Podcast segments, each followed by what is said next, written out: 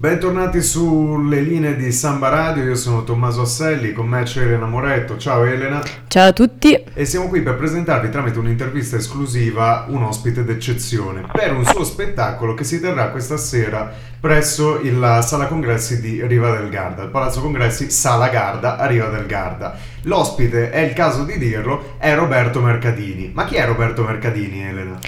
Roberto Mercadini è uno scrittore, attore teatrale, autore, narratore, youtuber, insomma una persona curiosa, eclettica e poliedrica, autore anche di numerosissimi monologhi e infatti proprio questa sera presenterà L'Orlando Furioso al Palazzo dei Congressi a Riva del Garda alle ore 21.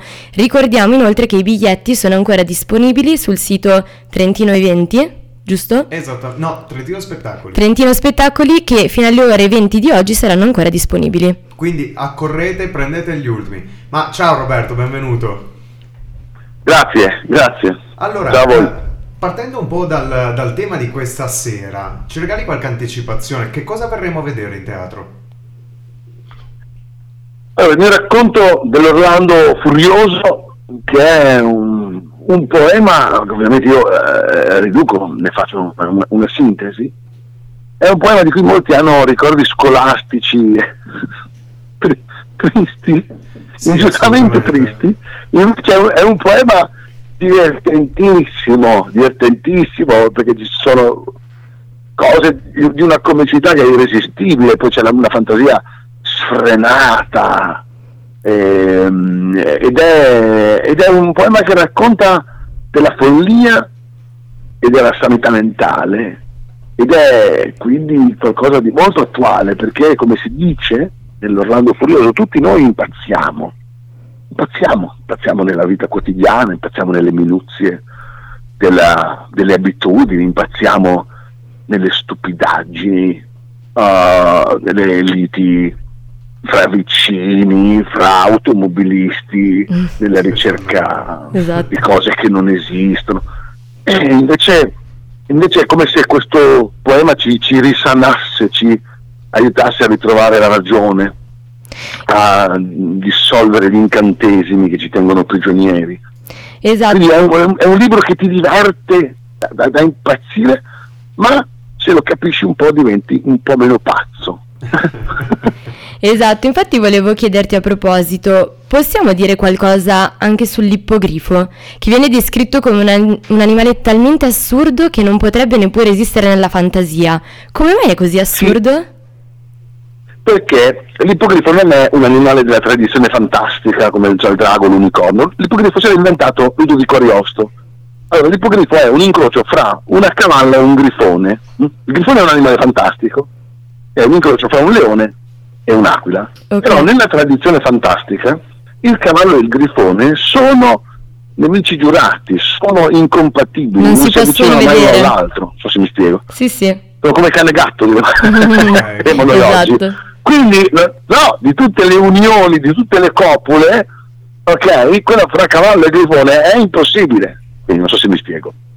L'ippogrifo non è un animale impossibile che esiste solo nella fantasia, come l'unicorno e il drago No, è un animale che non può esistere neanche nella fantasia, cioè nel mondo in cui comunque il grifone esiste. So se mi spiego. Certo, sì, sì, sì, sì. molto chiaro. Sì, sì, sì. Ma invece parlando di, di Astolfono, lui va sulla Luna a recuperare il senno proprio e quello di Orlando. Come dicevi sì. nel tuo video, la caratteristica dei personaggi è che tutti cercano qualcosa e tutti girano vanamente intorno, corrono a vuoto. Noi cerchiamo qualcosa che non ci serve, cerchiamo magari la persona giusta ma nel modo sbagliato, corriamo dietro qualcosa che non ci serve, i vani desideri. Che consiglio daresti soprattutto a, a, noi giovani per smettere di correre a vuoto e imparare magari a fermarci? Quale può essere il nostro viaggio sulla Luna per recuperare il senno? A me, a me ha fatto bene proprio leggere l'Orlando Furioso e studiarlo. Cioè io sia... Questo è uno spettacolo che io ho fatto in una prima versione che era diversa da questa. Um, nel 2015 ah, per i 500 anni della prima edizione. No, la prima edizione dell'Orlando Furioso è uscita nel, 2000, eh, nel, nel 1515. Ok. E, e adesso io ne ho fatto un'altra versione e tutte e due le volte, tutte e due le volte io anche riflettendo sull'Orlando Furioso mi sono, mi sono liberato da una specie di ossessione che avevo, da un sortileggio che mi teneva prigioniero, da, da, un, da, una, da un'insania che avevo senza rendermene conto, mi ha aperto gli occhi, cioè questo riflettere sulla follia e sulla sanità mentale, sul riprendere il senno, sull'essere prigionieri di un'illusione, che fa bene di per sé, poi vabbè uno cosa può fare? Può, può tentare di avere il senso critico, di ragionare, può studiare la mente umana, può parlare con altre persone tenendosi aperto alla possibilità di ascoltare opinioni diverse dalle proprie, opinioni anche che non gli piacciono. Mm, eh, questo qui fa sempre bene leggere, studiare la psicanalisi, non so, fa sempre bene. Sì, sì, sì. Però nel mio caso è servito proprio letteralmente, come se fosse un viaggio sulla Luna, leggere studiare l'Orlando Furioso. Quindi proprio una funzione propedeutica del, dello scritto, molto attuale. Sì, sì, proprio clinica. Proprio terapeutica direi. clinico. Esatto. E invece parlando della figura di Astolfo, no? che è colui che va a prendere il senno di Orlando, e io mi sono chiesto ma perché non ci va Orlando stesso? Come se Astolfo venisse un po' in suo aiuto. Ecco, ci potresti dire qualcosa in più a proposito di questo personaggio e magari metafo- metaforicamente cosa rappresenta? Astolfo è una specie di sintesi della fantasia, no? Ci sono dei personaggi chiave dell'Orlando Furioso che da soli sintetizzano il poema. Okay? ok. Per esempio, Angelica per tutto il poema fugge, sfugge, scappa, non si fa acchiappare ed è la sintesi di quello che succede a tutti, cioè tutti rincorrono qualcosa che non riescono a prendere. Ok. No? Nel caso di, di, di Orlando e Angelica, ma tutti i personaggi. Allora, quello è un, è un poema, l'Orlando Furioso pieno di fantasia. Astolfo è il personaggio più fantastico, più fantasmagorico, più surreale, più magico di tutto il poema. Ok, è come se rappresentasse, sintetizzasse, condensasse in sé tutta la magia, tutta la fantasia dell'Orlando Furioso. Compare in scena sotto forma di mirto, cioè trasformato in okay. una pianta per un sortileggio. Curioso. che parla ovviamente. Ma ci sono richiami alcolici. alla fine va sulla luna, cioè ci poteva andare solo lui, perché tutte le cose più fantastiche, più volanti, più assurde, più surreali, le fa Astolfo nell'Orlando Furioso. Ma Roberto, c'è un riferimento alcolico al mirto nella figura di Astolfo oppure una lettura moderna? Al? Al mirto. No, no, lui è, un, è, sotto forma di mirto quando viene incontrato. Ma perché viene... Viene scelta, perché viene scelto il mirto? Scusa, mi è venuto in mente adesso. Ah no, questo non lo so. Ah, ok. Mm. Questo non lo so, tra l'altro, fosse... tra l'altro, è un po' uno sfondone di, di Ariosto perché um, Ruggero arriva su quest'isola, l'isola di Alcina dove c'è, dove c'è Astolfo, scende dall'ippogrifo e lega l'ippogrifo a un albero ma eh, il mirto non è un albero, no, no. è un arbusto, è un cespuglio. Sì. Certo. Quindi è proprio l'albero sbagliato. E perché l'abbia scelto Ariosto non, non, te lo, non, te lo, so dire proprio. Ok, scu- scusami, ti ho, ti ho, portato fuori strada. No, no, la domanda, no, la domanda. Sul, le, sulla metafora. Magari c'è anche un significato simbolico che io ignoro. Capito? Eh, sai, certo. è il poema, quindi. Certo. No, l, um, invece ti volevo chiedere una cosa relativa ai tuoi video, perché stamattina ci siamo trovati in redazione a preparare, a preparare questa intervista e siamo andati un po' a ruota libera. Ti volevo chiedere, sui tuoi video, no? Spesso ti registri mentre parli in luoghi che eh, farebbero impallidire di terrore un tecnico audio, cioè camminando per strada o in mezzo ai campi, nessun taglio, è tutto in presa, in presa diretta. Quanto c'è del sì. teatro in questa tua scelta comunicativa e soprattutto perché funziona? Perché funzionare funziona. Ma eh, io ho cominciato a fare video così all'aria aperta dopo ho visto un tizio che fa tutt'altro, che parla di, di marketing online Okay. E lui no, vantandosi del fatto che è ricco perché il suo metodo per arricchirsi funziona, eccetera, faceva dei video in giro per Dubai. No? Come tutti i metodi mentre per arricchirsi. per strada, mentre insomma, andava al ristorante, mentre stava in piscina. Sì. E io, io, perché io sono curioso, mi piace vedere le persone diverse da me, no? Mm-hmm. Mi piace vedere delle, delle, parti di mondo che sono lontanissime da, da, da quella dove abito io. dal mio mondo. Allora ho detto, ah, scusa, ma perché io devo fare tutti i video davanti alla mia libreria? Ma io li posso fare andando in giro, in giro. Io non sto a Dubai, sto a Sala di Cesenatico, però ho dietro i campi con un frutteto bellissimo, con i meli, con i peli. Esatto. Ma io non posso fare i video in mezzo agli alberi, no? mentre passeggio nel verde della campagna. Oppure in spiaggia a Cesenatico, in riva al mare d'inverno. Capito? Mi è nata da lì.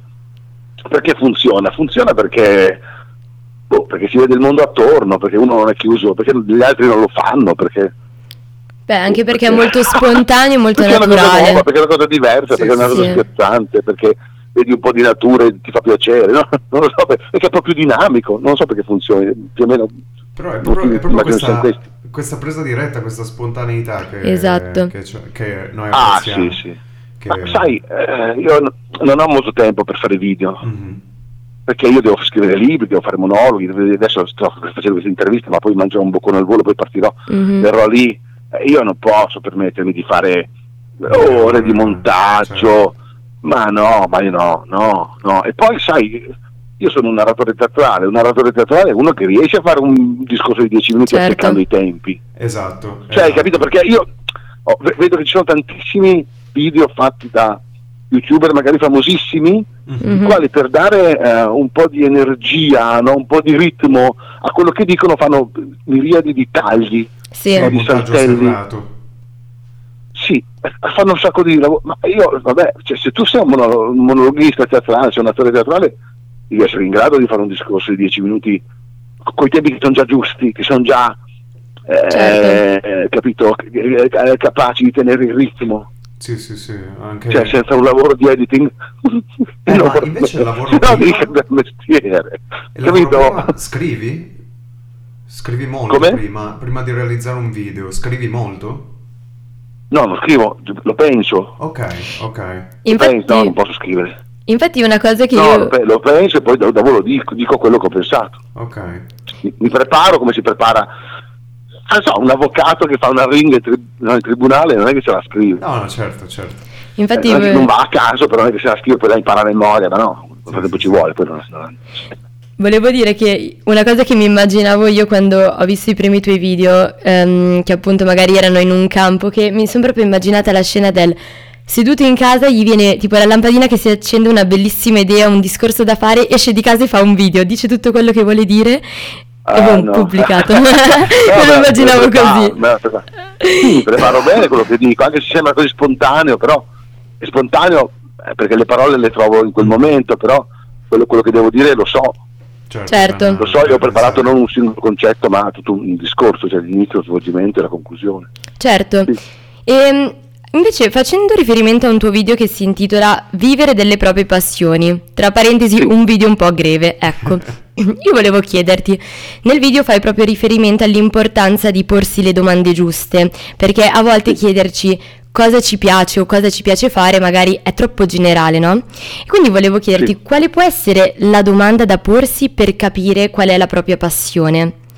E collegato a questo, se si può vivere delle proprie passioni, perché diciamo che da parte mia, ad esempio, sembra che tu incarni un po' questo concetto. Ricordiamo che tu hai una laurea in ingegneria eh, elettronica e eh, hai iniziato un percorso per poi eh, abbandonarlo e iniziare un viaggio bellissimo nel mondo del teatro. E quindi a me trasmetti proprio l'idea del cacchio, lui è riuscito a vivere della sua passione. E quindi niente, volevo chiederti magari che messaggio lasci magari anche a noi giovani a proposito di questo. Ma eh, uno deve capire cosa gli piace, non nel senso cosa lo rilassa, Mhm. cosa lo diverte, cioè cosa gli piace fare, cioè co- qual è quella cosa che lo fa sentire unico, che lo fa sentire... Cioè, qual, qual è quella cosa che gli dà la possibilità di esprimere le sue qualità Esatto. o alcune sue qualità, il suo talento, la sua intelligenza, una sua capacità, una sua propensione particolare verso qualcosa, no? Perché altrimenti uno dice, eh, a me mi piace, eh, vado alla televisione, Mhm. Vuol dire che devo lavorare in televisione, ma no, ma no, ma no, ma non mi piace nel senso mi rilassa, mi diverte, eh, mi fa riposare, no, mi piace nel senso eh, ti, ti, ti fa sentire che hai un talento, che hai certo. un'energia da esprimere, che, che, che in quel modo lì realizzi quello che è un tuo potenziale. Mi piace in quel senso lì, capito? Ok. Importante è il significato che sta dietro, capire appunto qual è la propria passione. Ecco, cioè capire quale cosa ci piace fare, ma che significato ha questo dire ci piace fare questa cosa, ci piace appunto perché ci fa rilassare o perché sento che mi permette di valorizzare il mio potenziale. No, no, la seconda, no, non, non perché fa rilassare, no, no, esatto. non deve diventare il tuo mestiere, deve diventare il tuo metodo esatto, di, di esatto. Esatto. Di, di no, no, quello che ti dà la possibilità di esprimere il tuo potenziale, di, di diventare quello che sei, di realizzarti, di, eh, di, mettere a frutto le tue capacità, le tue pretensioni, certo. le tue certo. inclinazioni, le tue passioni, quello è. Esatto. Va bene. Allora, Roberto, noi ti ringraziamo moltissimo per il tempo che ci hai dedicato. Ricogliamo l'occasione per ricordare ancora una volta che i, disp- i biglietti sono disponibili fino alle 20 e che ci vediamo a Riva del Garda e noi ci vediamo questa sera, Roberto. Grazie mille. Grazie. Bene. Bene. A stasera. A stasera. Ciao. Grazie.